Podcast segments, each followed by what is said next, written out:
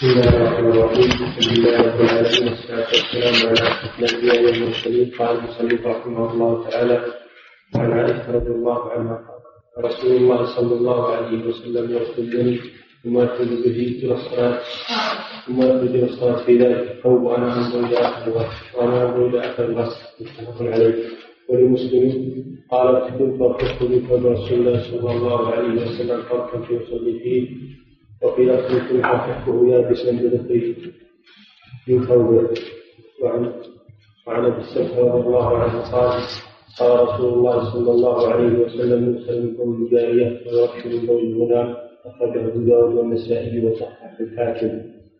وعن أسماء رضي الله عنها وعن أسماء رضي الله عنها قالت قال رسول الله صلى الله عليه وسلم في في دم الحيض يصيب الثوب تحثه ثم تخص بالماء ثم تنضحه ثم تصلي فيه متفق عليه. وعن أبي هريرة رضي الله عنه قال قالت قوله فإن لم يذهب الماء قالت قالت فإن لم يذهب الماء أثر الدم فإن لم يذهب أثر الدم. يذهب أثر الدم قال تحثه قال يكفيك الماء قال قال يكفيك الماء ولا يذوق اثره أخرجه الترمذي وسنده ضعيف. نعم. بسم الله الرحمن الرحيم. رحيم الحمد لله رب العالمين. صلى الله وسلم على نبينا محمد وعلى آله وأصحابه أجمعين. هذه الأحاديث أيضا في موضوع بيان أنواع من النجاسات. قوله عن عائشة رضي الله عنها قالت كان رسول الله صلى الله عليه وسلم يغسل المني من ثوبه ثم يخرج إلى الصلاة في ذلك الثوب وأنا أنظر إلى أثر الغسل. متفق عليه. ولمسلم كنت أفركه فركا من ثوب رسول الله كنت أفركه يابسا أو كنت أفركه فركا من ثوب رسول الله صلى الله عليه وسلم ويصلي فيه. وفي رواية له كنت أحكه بظفري يابسا من ثوبه. هذا الحديث برواياته في موضوع المني. والمني هو السائل الذي يخرج بشهوة السائل الذي يخرج ويدفق من من الإنسان بشهوة. وقد يخرج بدون شهوة كما إذا أصيب الإنسان بآفة قد يسيل منه المني بدون شهوة. وهو نوع من السوائل التي تخرج من القبل ومنه يخلق الإنسان لأن هذا السائل يشتمل على حيوانات صغيرة. حيوانات منوية صغيرة. وهذه الحيوانات يخلق منها أو من بعضها الإنسان إذا التقت مع حيوانات المرأة الرحم على شكل لا يعلمه إلا الله سبحانه وتعالى. ألم يكن نطفة من مني يمنى؟ يعني هذا الإنسان ألم يكن نطفة؟ وهي النقطة من المني. النطفة النقطة من المني. وهذه النقطة يقول الأطباء أنها تشتمل على ملايين الحيوانات. ولكن الذي يصلح منها واحدة فقط. ألم يكن نطفة من مني يمنى ثم كان علقة فخلق فسوى؟ قال النبي صلى الله عليه وسلم إن أحدكم يجمع خلقه في بطن أمه أربعين يوما نطفة يعني مني. ثم يكون علقة يعني نقطة دم يتحول هذا المني إلى دم. ثم يتحول هذا الدم إلى مضغة. يكون نطفة أربعين يوم وعلقة أربعين يوم ومضغة أربعين يوم ثم الأربعين الرابعة يخلق ويرسل إليه الملك فينفخ فيه الروح ويكتب أجله ورزقه وعمله وشقي أو سعيد. إن أحدكم يجمع خلقه في بطن أمه. أربعين يوما نطفة ثم يكون علقة مثل ذلك ثم يكون مضغة مثل ذلك ثم يرسل إليه الملك الملك الموكل بالأجنة. فيجري فيه أمر الله سبحانه وتعالى. الله تعالى يقول يخلقكم في بطون أمهاتكم خلقا من بعد خلق في ظلمات ثلاث ظلمات ثلاث ظلمة الرحم وظلمة المشيمة وظلمة البطن بطن الأم. من الذي يقدر على هذا إلا الله سبحانه وتعالى؟ لقد خلقنا الإنسان من سلالة من طين هذا آدم عليه السلام. ثم جعلناه نطفة في قرار مكين ثم خلقنا النطفة علقة خلقنا العلقة مضغة خلقنا المضغة عظاما كسونا العظام لحما ثم أنشأناه خلقا آخر فتبارك الله أحسن الخالقين. هذه بداية خلق هذا الإنسان. هذا هو المني. قالت كنت كان رسول الله صلى الله عليه وسلم يغسل المني. النبي صلى الله عليه وسلم كان يخرج منه المني. كغيره من البشر. والرسل عليهم الصلاة والسلام كغيرهم من البشر في هذه الأمور كانوا يتزوجون وكانوا يجامعون وكان يولد لهم الأولاد كانوا يأكلون ويشربون مثل البشر. ولقد أرسلنا رسلا من قبلك وجعلنا لهم أزواجا وذرية. وما أرسلنا من قبلك من المرسلين إلا إنهم ليأكلون الطعام ويمشون في الأسواق. فهم بشر عليهم الصلاة والسلام ولكن الله فضلهم على البشر بالرسالة. اختارهم الله لحمل رسالته إلى خلقه. هكذا النبي صلى الله عليه وسلم كان كإخوانه من النبيين كان يخرج منه المني عليه الصلاة والسلام وكان يغسله عليه الصلاة والسلام يغسله من ثوبه ثم يخرج إلى الصلاة في ذلك الثوب يعني لا يغير ثوبه لأنه عليه الصلاة والسلام ليس له ليس عنده عدة ثياب وإنما كان عليه الصلاة والسلام يلبس ثوبا واحدا لبيته ولصلاته و... نعم كان لما وسع الله عليه كان يتخذ حلة يلبسها للوفود تزين بها للوفود عليه الصلاة والسلام. وإلا كان في سائر أحواله يعيش على البساطة عليه الصلاة والسلام ما كان يتكلف شيئا.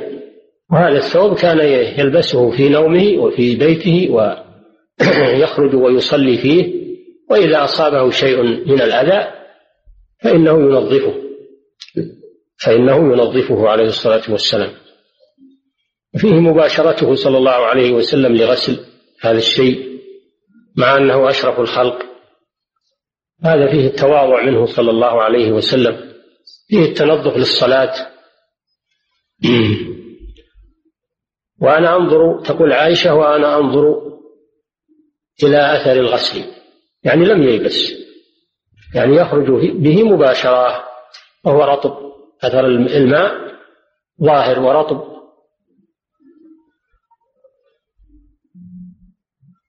متفق عليه يعني بين الشيخين الإمام البخاري والإمام مسلم.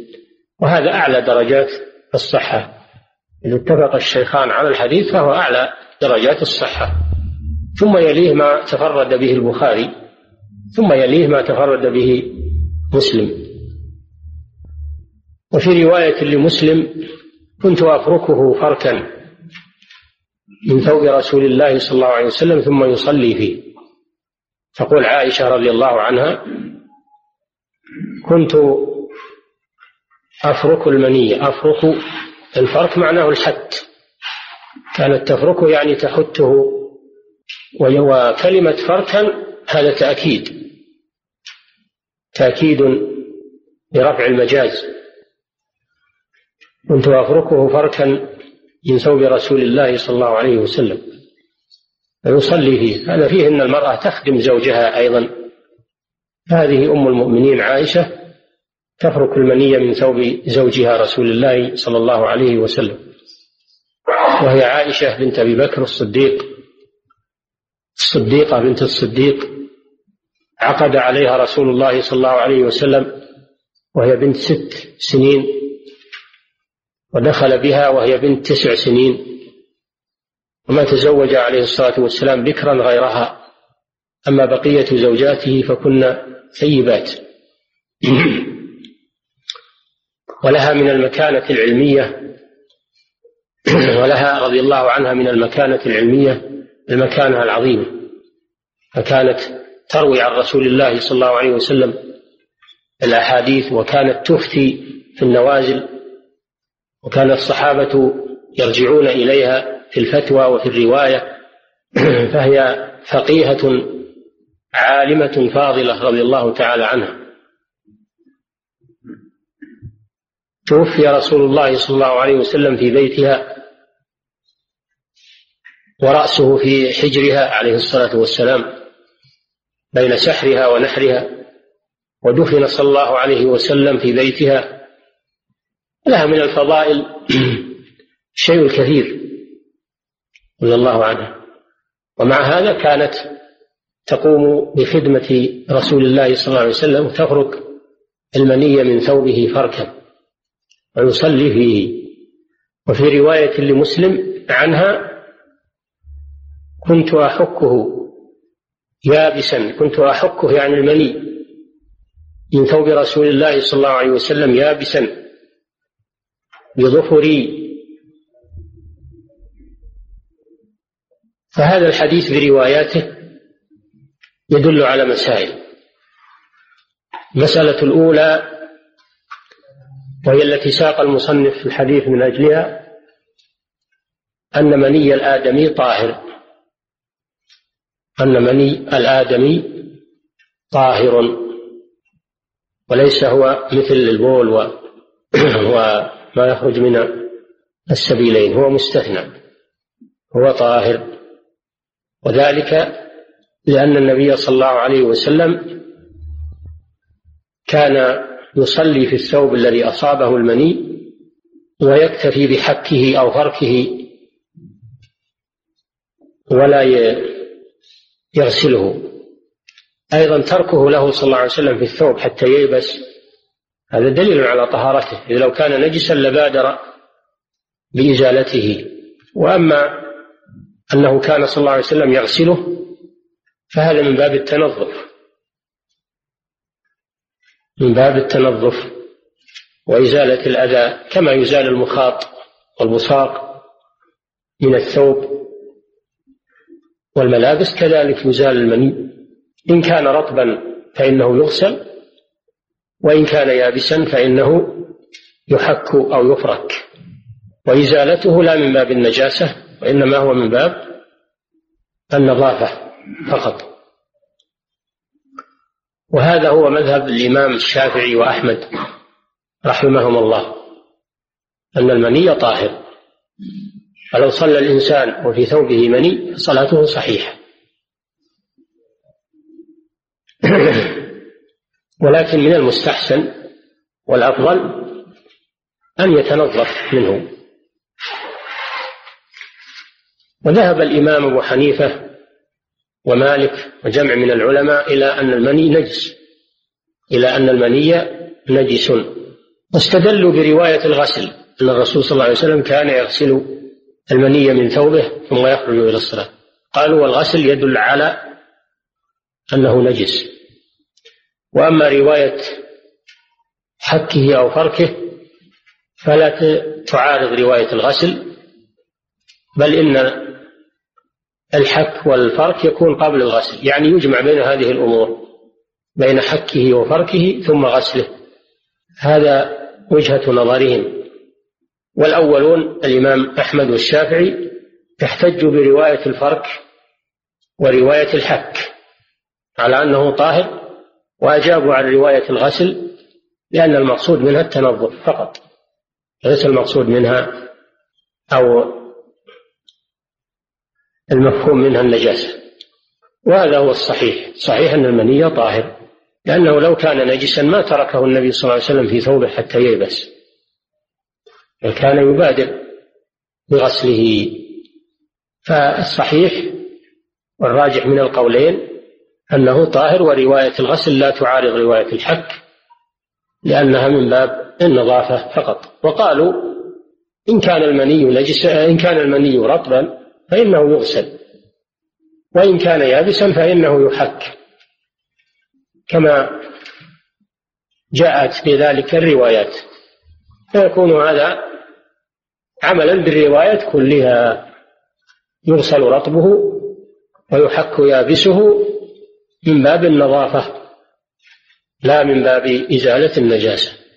هذه المسألة الأولى. المسألة الثانية فيه دليل لما ذكرنا من أنه صلى الله عليه وسلم لم يكن مرفها في هذه الدنيا بل كان يعيش صلى الله عليه وسلم عيشة البساطة والسهولة. ما كان له عدة ثياب يلبس هذا ويلبس هذا حيث إنه كان يلبس ثوبا واحدا في نومه وفي يقظته وفي صلاته وخروجه إلى الناس.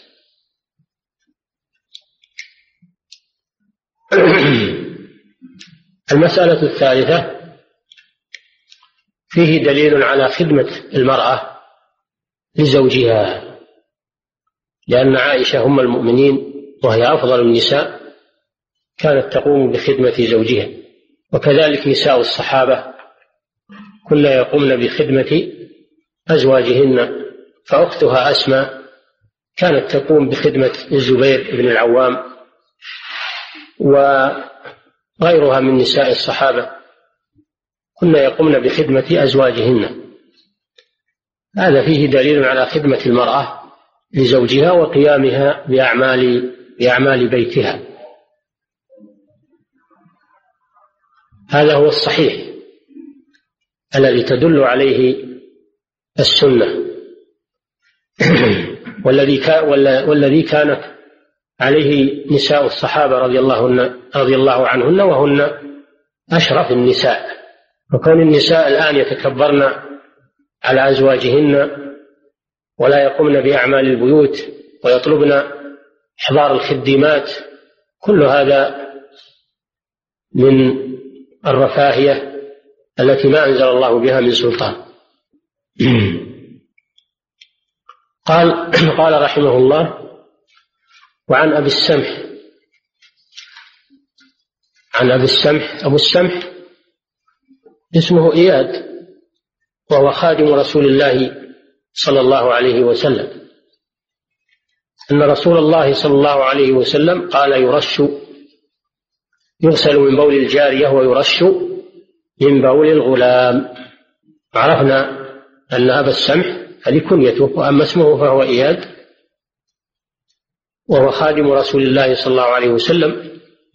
قالوا ولم يعرف له غير هذا الحديث. قال يغسل من بول الجارية. الجارية هي الصغيرة من من النساء. الجارية هي الصغيرة من النساء. والغلام هو الصغير من الذكور. الصغير من الذكور قالوا له غلام ما دام دون البلوغ قالوا له غلام. قال رب أن يكون لي غلام. قد بلغني الكبر. إن نبشرك بغلام اسمه يحيى الغلام هو الصغير دون البلوغ.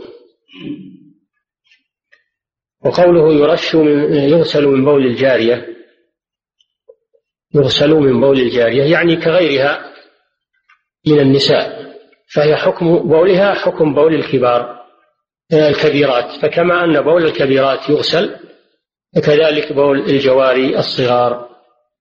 اللاتي في سن الرضاع.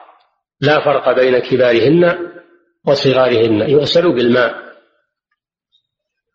ويرش من بول الغلام أي ينضح بول الغلام نضحا. ولا يغسل غسلا بمعنى أنه لا يكاثر بالماء وإنما يكفي الرش. يكفي أن يرش عليه ولا يعصر وإنما يرش عليه الماء فقط. وهذا من باب التخفيف. فبول الغلام أخف من بول الجارية. نجاسته مخففة. أما بول الجارية فنجاسته مغلظة مثل نجاسة بول الكبيرة. وسبب الحديث هو ما جاء في بعض الروايات أن الرسول صلى الله عليه وسلم جيء بالحسن أو الحسين وهو صغير ابن ابن فاطمة رضي الله عنه فبال على على ثوب رسول الله صلى الله عليه وسلم. فقال صلى الله عليه وسلم يرش من بول يغسل من بول الجارية ويرش من بول الغلام. نضحه بما بين للناس هذه المسألة. وما هي العلة في الفرق بين بول الجارية وبول الغلام؟ الله أعلم. ولكن العلماء التمسوا التمسوا شيئا من العلة. قالوا لما كان الذكر محبوبا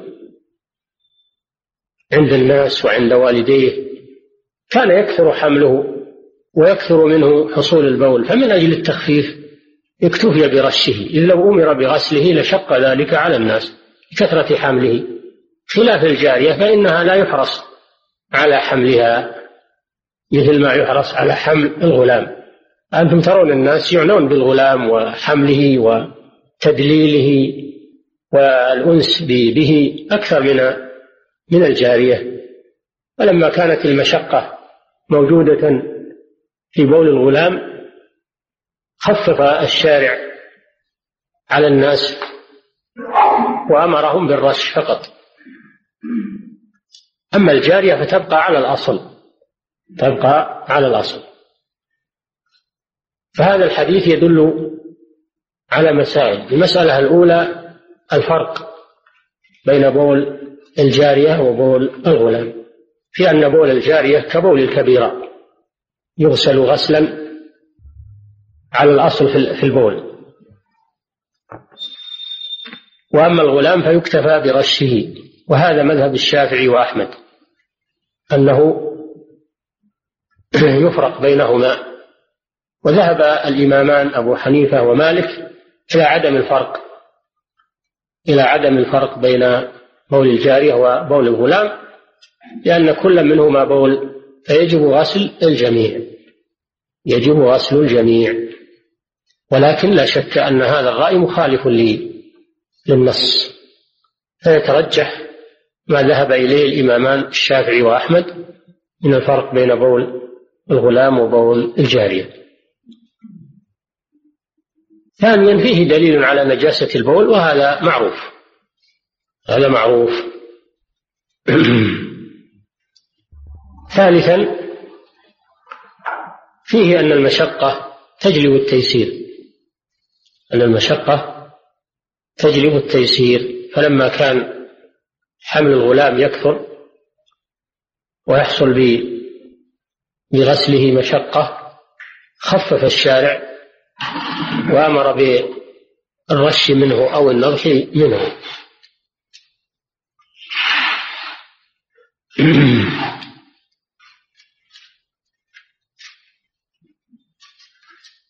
رواه أبو داود والنسائي صححه الحاكم. صححه الحاكم في مستدركه وهو صحيح. الحديث صحيح. وعن أسماء بنت أبي بكر الصديق رضي الله عنه وهي أخت عائشة. أسماء هي أخت عائشة وأكبر منها بعشر سنين وهي زوج الزبير بن العوام رضي الله عنه حواري رسول الله صلى الله عليه وسلم وابن عمته ووالد عبد الله بن الزبير الصحابي الجليل وهي يقال يقال لها أم عبد الله أنها أم عبد الله بن الزبير وأم عروة بن الزبير الإمام الجليل. وأحد الفقهاء السبعة. قالت قال رسول الله صلى الله عليه وسلم في الدم في دم الحيض في دم الحيض يصيب الثوب. دم الحيض معروف. هو دم طبيعة وجبلة يخرج من المرأة في أوقات معروفة من قعر الرحم خلقه الله لحكمة تغذية الطفل.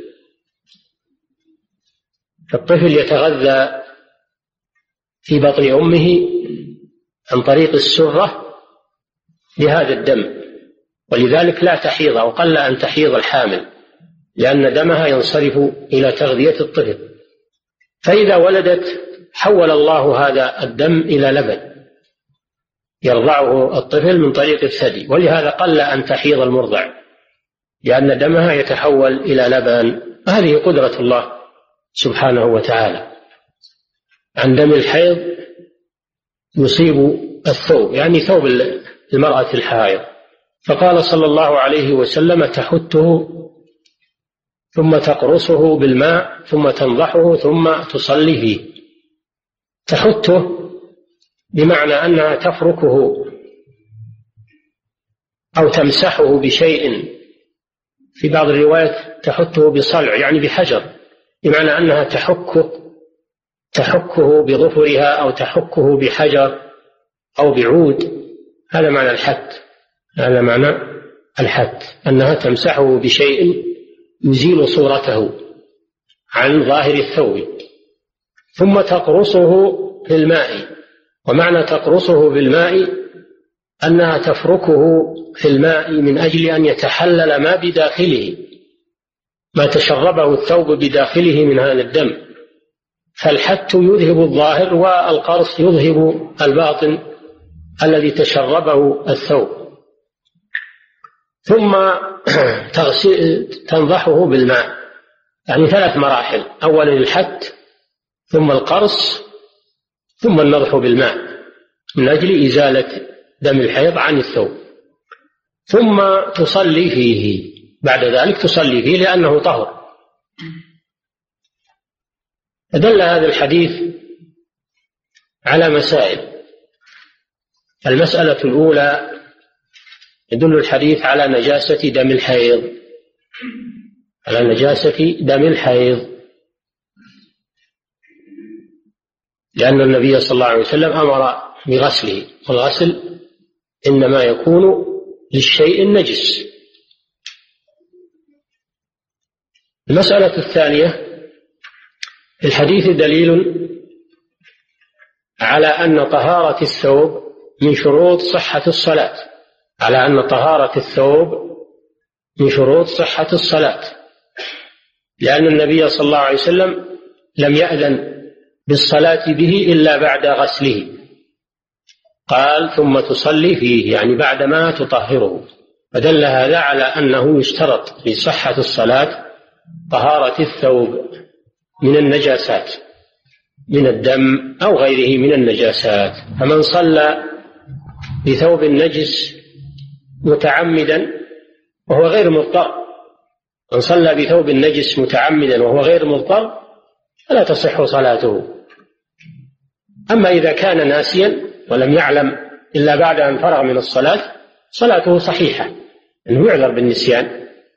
وإن ذكر وهو في الصلاة فإن تمكن من خلعه خلعه إذا كان عليه ثوب آخر وتمكن من خلعه أو كونه في في شيء من ملابسه يمكنه خلعه كالغترة والشمار أو الخفين أو البشت يمكنه خلعه وتبقى عليه ملابسه فإنه يخلعه ويستمر في صلاته. لأن النبي صلى الله عليه وسلم كان يصلي بأصحابه فخلع عليه عليه الصلاة والسلام في أثناء الصلاة فخلع الصحابة نعالهم. فلما سلم عليه الصلاة والسلام قال لهم إن جبريل عليه السلام أخبرني أن فيهما خبثا. يعني خلعنا عليه لأن جبريل أخبره أن فيهما خبثا يعني نجاسة.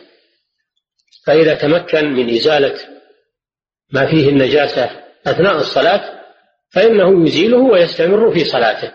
أما إذا لم يتمكن فإنه ينصرف. فإنه ينصرف من الصلاة ولا يستمر فيها بثوب نجس ويزيل النجاسة ثم يصلي من جديد. أما إذا كان في حالة ضرورة في حالة ضرورة مثلا بيخرج وقت الصلاة وهو ما عنده إلا الثوب النجس ولا يستطيع يغسله.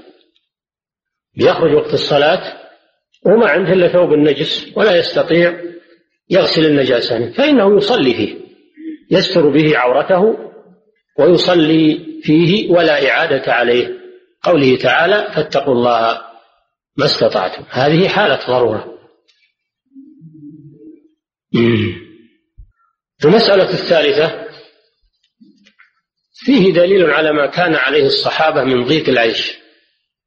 بحيث إن نساءهم لا يجدن إلا ثوبا واحدا يلبسنه للصلاة وغيرها. فيه دليل على أن الصحابة لم يكونوا مرفهين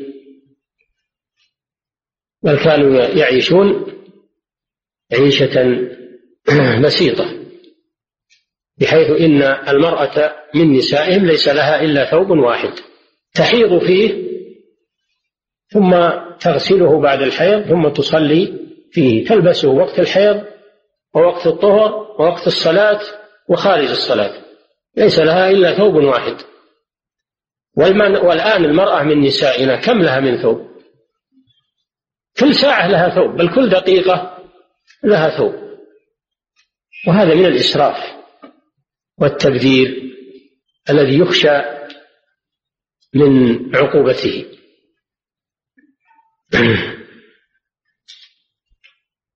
وفي وروى أبو هريرة عن عن أسماء روى أبو هريرة عن خولة أنها قالت فإن لم يذهب أثر الدم خولة كذا. قد جاء في الشرح أنها خولة بنت يسار وهي غير معروفة. خولة بنت يسار غير معروفة. إنما المعروف خولة بنت حكيم خولة بنت ثعلبة التي نزلت في فيها سورة المجادلة. وأما خولة بنت يسار هذه غير معروفة.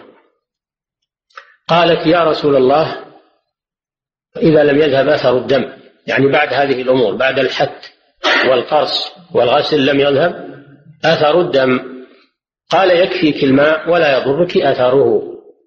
لكن هذا الحديث رواه الترمذي بسند ضعيف لأنه من رواية ابن لهيعة ابن لهيعة عبد الله بن لهيعة وهو مختلط في آخر حياته اختلط رحمه الله بسبب أن أن مكتبته احترقت اختلط اختلطت روايته فصارت روايته ضعيفة عند المحدثين وهذا الحديث من روايته. وأيضا كما سمعتم أن خولة بنت يسار غير معروفة.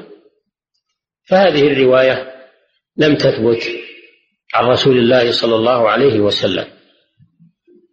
ولكن حكمها الحكم صحيح. أنه إذا عملت فيه هذه الإجراءات عملت فيه هذه الإجراءات ولم يزل لون الدم فإنه يطهر. ولو كان لون الدم باقيا. لأنه معجوز لأنه معجوز عن إزالته.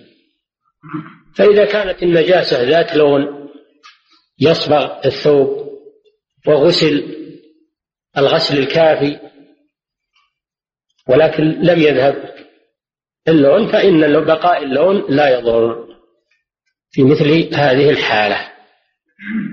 والله تعالى أعلم وصلى الله وسلم على نبينا محمد وبهذا انتهت أحاديث إزالة النجاسة. وفي موضوع الأحاديث اليوم موضوع المني وموضوع بول الجارية وبول الغلام وموضوع دم الحيض. والله تعالى أعلم وصلى الله وسلم على نبينا محمد وعلى آله وصحبه. إنك أسئلة نعم. بسم الله الرحمن الرحيم. رحمه الله. يقول السائل لما نحن نصلي جماعة وعند الفراغ من الصلاة أخبرنا إمام المسجد أنه كان على غير طهارة وقال لنا عليكم إعادة الصلاة فقلنا وأعد الصلاة. فهل هذا الفعل صحيح؟ أرجو من ذلك الصلاة. إذا صلى الإمام للجماعة وهو على غير طهارة ناسيا ناسيا أنه على غير طهارة ولم يذكر إلا بعد السلام. فإن صلاة الجماعة صحيحة وإنما تلزمه الإعادة وحده. صلاة الجماعة صحيحة وإنما تلزمه الإعادة هو. وذلك لأن عمر رضي الله عنه صلى بالصحابة فلما أصبح رأى على ثوبه أثر احتلام. فاغتسل رضي الله عنه وأعاد الصلاة ولم يأمر الصحابة بإعادة الصلاة. وجاء في مضمون هذا حديث جاء في مضمون هذا حديث عن رسول الله صلى الله عليه وسلم. إن صح أن أن الإنسان إذا صلى بالقوم وهو على غير طهارة صلى ناسيا وهو على غير طهارة فإنه يعيد وتصح للقوم صلاتهم. أما إذا ذكر في أثناء الصلاة أنه على غير طهارة فإنه ينصرف. ولا يجوز له الاستمرار. وهم ينتظرون إلى أن يأتي ويصلي بهم. وإن كان يتأخر فإنه يوكل من يصلي بهم. يوكل من يصلي بهم. ومن العلماء من يرى أنه له أن يستخلف. له أن يستخلف من يكمل بهم الصلاة. وهو قول قوي. الاستخلاف قول قوي يستخلف من يتم بهم الصلاة لأنه كان في أولها معذورا حيث كان ناسيا فيستخلف من يكمل بهم الصلاة وهذا القول فيه قوة وإذا لم يستخلف وقال لهم انتظروا ثم ذهب وتطهر ثم جاء وصلى بهم فهذا لا إشكال فيه نعم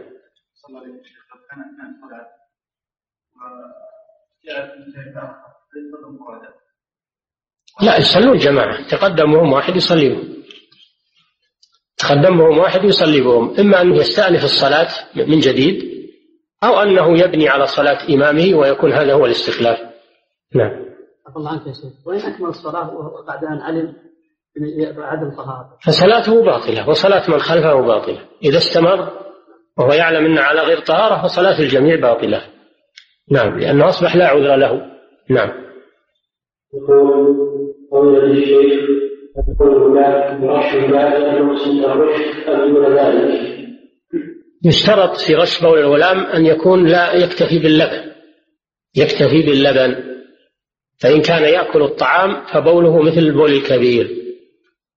فرش فرش من بول الغلام مقيد بما إذا لم يطعم الطعام وإنما يتغذى باللبن. لأن قتادة راوي راوي الحديث قيده بذلك قيده بما إذا لم يطعم. ويروى هذا عن الرسول صلى الله عليه وسلم. هذا القيد يروى عن الرسول صلى الله عليه وسلم. وفي مصنف ابن أبي شيبة قال مضت السنة أنه يرش من بول الغلام إذا لم يطعم وقولهم مضت السنة هذا له حكم المرفوع له حكم المرفوع فيقيد بما قبل أكله الطعام. أما إذا أكل الطعام فإنه يكون حكمه حكم بول الكبير لا بد من غسله. نعم. يقول السائل كثيرا ما يجد الإنسان أثر في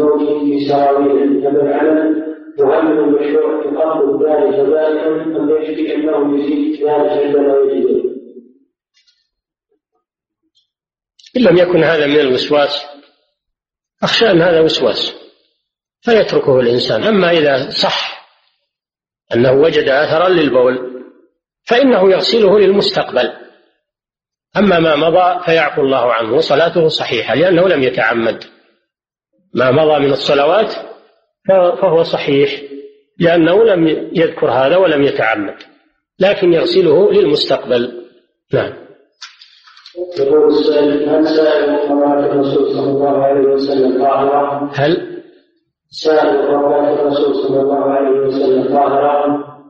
الرسول صلى الله عليه وسلم كغيره من البشر كغيره من البشر. ما ثبت ما ثبت أنه كل فضلاته طاهرة. ولهذا كان صلى الله عليه وسلم كان يستجمر ويستنجي وكان صلى الله عليه وسلم آه، آه، يتطهر من الحدث.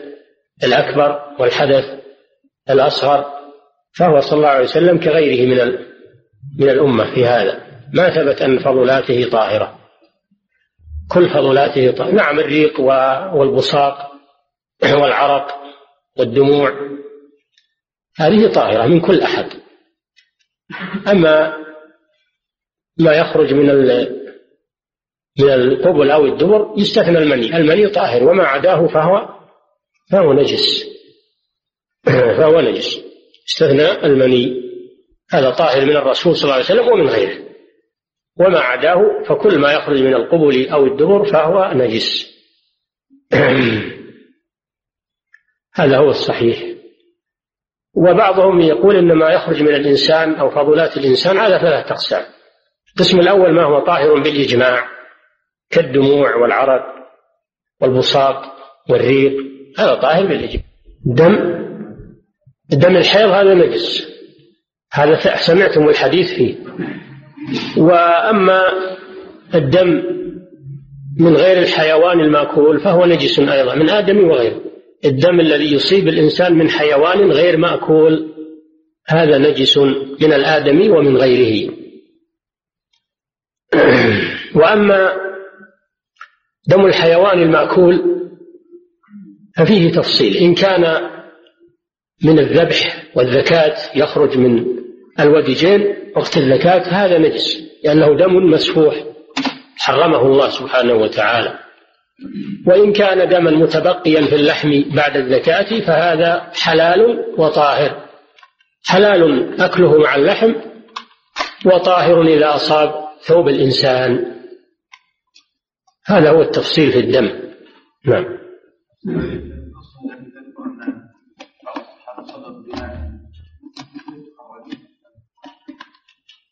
نحمد والله أعلم على حالة الضرورة لأنهم ما كان يستطيعون غسلها وقت القتال ووقت المعركة وقت نعم. يقول سمعت قولة الشيخ أنه يجب غسل الأنثيين نعم. سمعت إلى قولة الشيخ أنه يجب غسل الأنثيين بعد ذكر من هل هذا صحيح؟ نعم هذا في حديث يغسل أنثييه ومذاكيره. نعم في حديث يغسل يعني إذا حصبه مذي. هذا في المذي ما هو في المني هذا في المذي. خروج المني بشهوة يوجب الاغتسال. أما خروج المذي المذي فهذا يغسل آه، مذاكيره ويغسل خصيتيه ويتوضأ. فالمذي يوجب الوضوء ويوجب غسل الذكر والخصيتين لأن النبي صلى الله عليه وسلم أمر بذلك. نعم. غسلت الذكر والأنثيين ثم خرج لحظات وأما في عليه أن أعيد غسل نعم. يعيد الغسل. إذا خرج مرة ثانية يعيد غسل الذكر والأنثيين. لأن الغسل الأول بطل بخروج المذي مرة مرة ثانية. نعم. ولو خشي من يتأخر عن الصلاة. لأن الطهارة شرط من شروط صحة الصلاة. فيغسل ولو تأخر. يكون معذورا إذا تأخر. يعني يصبح عن صلاة الجماعة يكون معذورا. نعم. نزل الإسلام يوم في رمضان دون عمل. ولم أعمل إلا بعد. ما وجدت فما العمل. لا يضر هذا. لا يضر هذا. إذا لم يتعمد بلعه لم يتعمد بلعه ذهب إلى حلقه بدون إرادته ولم يتعمد فلا شيء عليه. نعم. لا. الرعاف لا يبطل الصوم وكل الدماء التي تخرج من الإنسان بغير اختياره كما لا تبطل الصوم كما لو جرح الإنسان وخرج منه دم أو خلع ضرسه وخرج منه دم فالدم الذي يخرج بغير اختيار الإنسان ولو كان كثيرا لا يبطل الصيام. إنما الذي يبطل الصيام خروج الدم الكثير باختيار الإنسان كالحجامة سحب الدم هذا يبطل الصيام لأنه باختياره. نعم. تحليل ما يضر تحليل لأنه يسير. تحليل أخذ الدم من أجل التحليل لا يبطل الصيام لأنه يسير لا يلحق بالحجامة. نعم. الأصل في هذا هو الحجامة. فما كان في معناها يبطل الصيام وما كان دونها لا. نعم. يشترك على الإنسان بالقيام من النوم لأنه يجد النقر في سراويله ولا يدري هل نومه بل هو من الجو أو المريض في عدم وجود ما يفرق بينهما كما العلم إذا استيقظ الإنسان من نومه ووجد بللا في سراويله أو في ثيابه فإنه يجب عليه الاغتسال لأن هذا يدل على وجود الاحتلام وهو لم يشعر به. فإذا وجد بللا في ثيابه أو في سراويله بعد النوم فإنه يجعل هذا احتلاما لأنه قد يحتلم ويخرج منه الشيء وهو لا يدري. نعم. يقول السائل يقول الإمام الصنعاني في شرحه قول والعشرة العترة العترة منكم تعريف هذين والنبيين هذا مذهب الزيدية الهادوية والعترة يريد وهم الزيدية. الزيدية طائفة معروفة في اليمن. طائفة من طوائف الشيعة في اليمن يقال لهم الزيدية لأنهم ينتسبون إلى زيد بن علي بن أبي طالب رضي الله عنه. فسموا بالزيدية وهم فرقة من الشيعة. هؤلاء هم الزيدية. والهادوية جماعة منهم. الذين على مذهب الهادي الإمام الهادي. الذين أخذوا بمذهبه يقال لهم الهدوية مثل ما يقال الشافعية نسبة إلى الشافعي حنفية نسبة إلى أبي حنيفة. فهم أتباع الهادي من من أئمة الزيدية. والعترة يعنون بها قرابة الرسول صلى الله عليه وسلم لأنهم يدعون أنهم من أهل البيت. يدعون أنهم أو أن أئمتهم من أهل البيت. فيسمونهم العترة يعني قرابة الرسول صلى الله عليه وسلم. الله أعلم. نعم. السلام عليكم ورحمة الله وبركاته. وبعد ما حكم تقسيم المحبة إلى محبتين. محبة كلية ومحبة الوالد لوالده ومحبة الحيوانات لأولادها الثاني محبة عقلية ومحبة عبد الله. ورسوله. الثاني. محبة عقلية لا تقرب من المروحين يختلط الصوت. إيه؟ محبة عقلية كمحبة عبد الله. عقلية؟ نعم. إيه؟ السؤال محبة عقلية كمحبة عبد الله ورسوله صلى الله عليه وسلم. السؤال هل محبة الله ورسوله صلى الله عليه وسلم محبة عقلية أم محبة قدرية؟ محبة الله ومحبة رسوله صلى الله عليه وسلم محبة عبادة ما هي بعقلية محبة عبادة معها ذل وخضوع لله سبحانه وتعالى. ما المحبة التي يتبعها ذل وخضوع هذه عبادة وهذه لا تكون إلا لله سبحانه وتعالى. وأما محبة الرسول صلى الله عليه وسلم فهي تابعة لمحبة الله عز وجل تابعة لمحبة الله عز وجل. ولا يقال لها عقلية وإنما يقال لها محبة العبادة. وعبادة الرحمن غاية حبه مع ذل عابده هما قطبان. أما المحبة التي لا يصاحبها ذل وخضوع فهي محبة فطرية كمحبة الوالد لولده ومحبة الإنسان لزوجته فهو يحبها أو يحب ولده ولكنه لا يخضع له ولا يذل له. هذه محبة فطرية ليست من العبادة. نعم. تقسيم؟ لا بس تسميته عقلية خطأ في تسميته. عقلية وهي محبة عبادة ولا التقسيم أصله صحيح أنها تنقسم إلى محبة عبادة ومحبة فطرية. نعم. سمها شرعية أو محبة عبادة كله سواء. محبة العبادة أحسن. سمى محبة عبادة أحسن. ومن الناس من يتخذ من دون الله أندادا يحبونهم كحب الله والذين آمنوا أشد حبا لله. محبة عبادة. وضابطها هي التي يكون معها الذل والخضوع للمحبوب. هذه محبة العبادة. أما المحبة التي ليس معها محبة ذل ولا خضوع فهذه محبة فطرية. لا لا يؤاخذ عليها الإنسان. نعم. هذه تابعة لمحبة الله. هذه محبة عبادة تابعة لمحبة الله عز وجل. لأن من أحب الله أحب من يحبهم الله. والله يحب رسله وأنبياءه ويحب أولياءه ويحب عباده المؤمنين فالمؤمن يحبهم لأن الله يحبهم فهو يحبهم من أجل الله. ويكون هذا من العبادة لله عز وجل. نعم. يقول إنسان قتل عدد من الجوع وهم صغار المسلمين نعم. يقول إنسان قتل عدد من الجوع وهم صغار قتل عدد منه؟ الجوع. الكلاب يعني. إيه. لأنهم هم بهن عن الصيد وصار إذا مرض يخيل إليه أنه يسمع أصواتهم فماذا عليه؟ هذا أخطأ. خطأ كبيرا في قتله أولاد هذه البهيمة أن ذلك يعذبها. فهو أخطأ في هذا عليه التوبة إلى الله عز وجل ولا يعود لمثل هذا الشيء.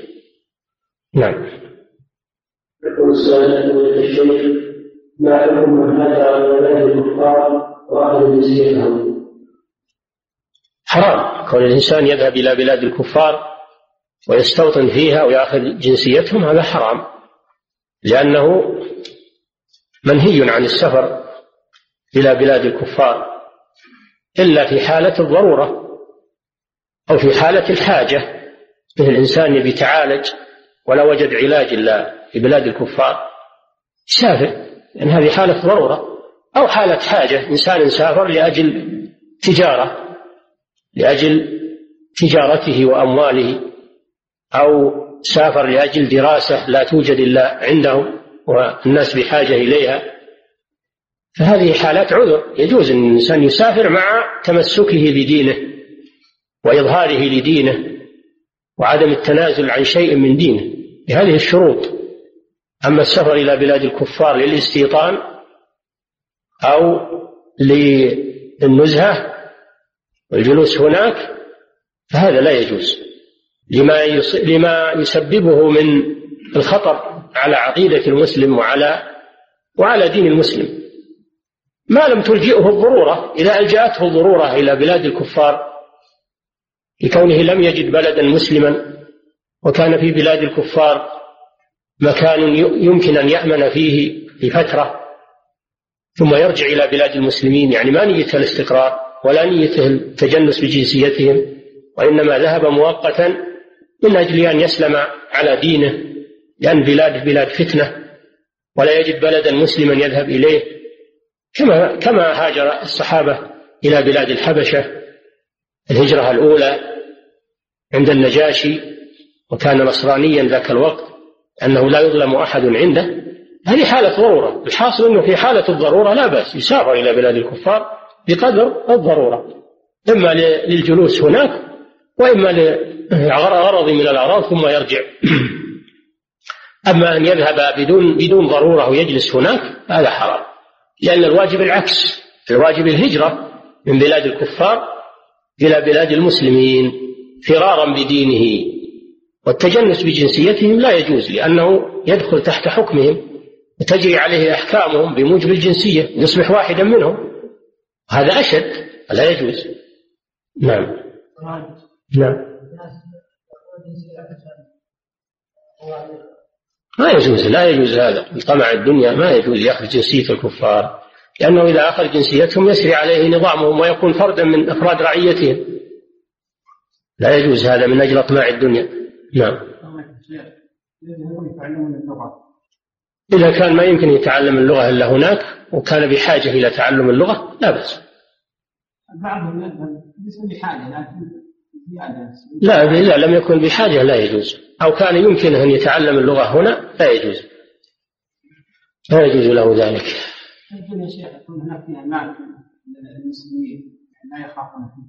لا ما هذه حجة غير صحيحة. المسلمون اللي هناك أيضا هم على خطر فكيف يروحون لا ما يصلح إلا لحاجة لا يمكن تحقيقها إلا بالسفر فيسافر بقدرها ويرجع نعم. مع أننا سمعنا أو نسمع كثيرا أن اللي يروحون يدرسون اللغة. هناك يعيشون مع عوائل كافرة في بيوتهم ويخالطون نساءهم وبناتهم ويعيشون معهم يقولون لأن هذا أمكن للغة من أجل التخاطب معهم من أجل هذا غلط عظيم حصل فيه فساد. حصل من هؤلاء فساد مع عائلات هؤلاء الكفرة لأنهم لا الكفار لا يحامون على أعراضهم ولا تهمهم أعراضهم. بل, بل, بل يكونون قاصدين لإضلال المسلمين وإفساد المسلمين. نعم. السلام والتشريف من صام ولكن الصائم أن يصوم من أجل الصحة وتخفيف الوزن. فهل هذا الصيام داخل في ذلك. من الشرك تعرف الإنسان بعدم الدنيا. إذا كان أصل القصد التعبد وطلب الأجر وكونه مثلا إيه، يحصل له فوائد صحية هذه تابعة. تابعة للعبادة لا بأس. تابعة للعبادة. أما إذا كان الأصل العكس طلب الفوائد الصحية فهذا ليس له أجر. ليس له أجر وهذا ليس عبادة. نعم. لا المدار على القصد على الأصل على القصد الأصلي من الصيام. إن كان القصد الأصلي هو التعبد فهذا عبادة وتكون المنافع الصحية تابعة. ومفيدة لا شك أن الصيام فيه فوائد صحية. هذا من فضل الله سبحانه وتعالى. أما ولذلك يقول النبي صلى الله عليه وسلم يا معشر الشباب من استطاع منكم الباءة فليتزوج ومن لم يستطع فعليه بالصوم فإنه له وجع فيصوم تعبدا لله وهذا الصوم يفيده من الناحية الجنسية أنه يكسر فيه شدة الشهوة. فلا بأس بذلك. إذا كان الأصل طلب الأجر وحصول الفوائد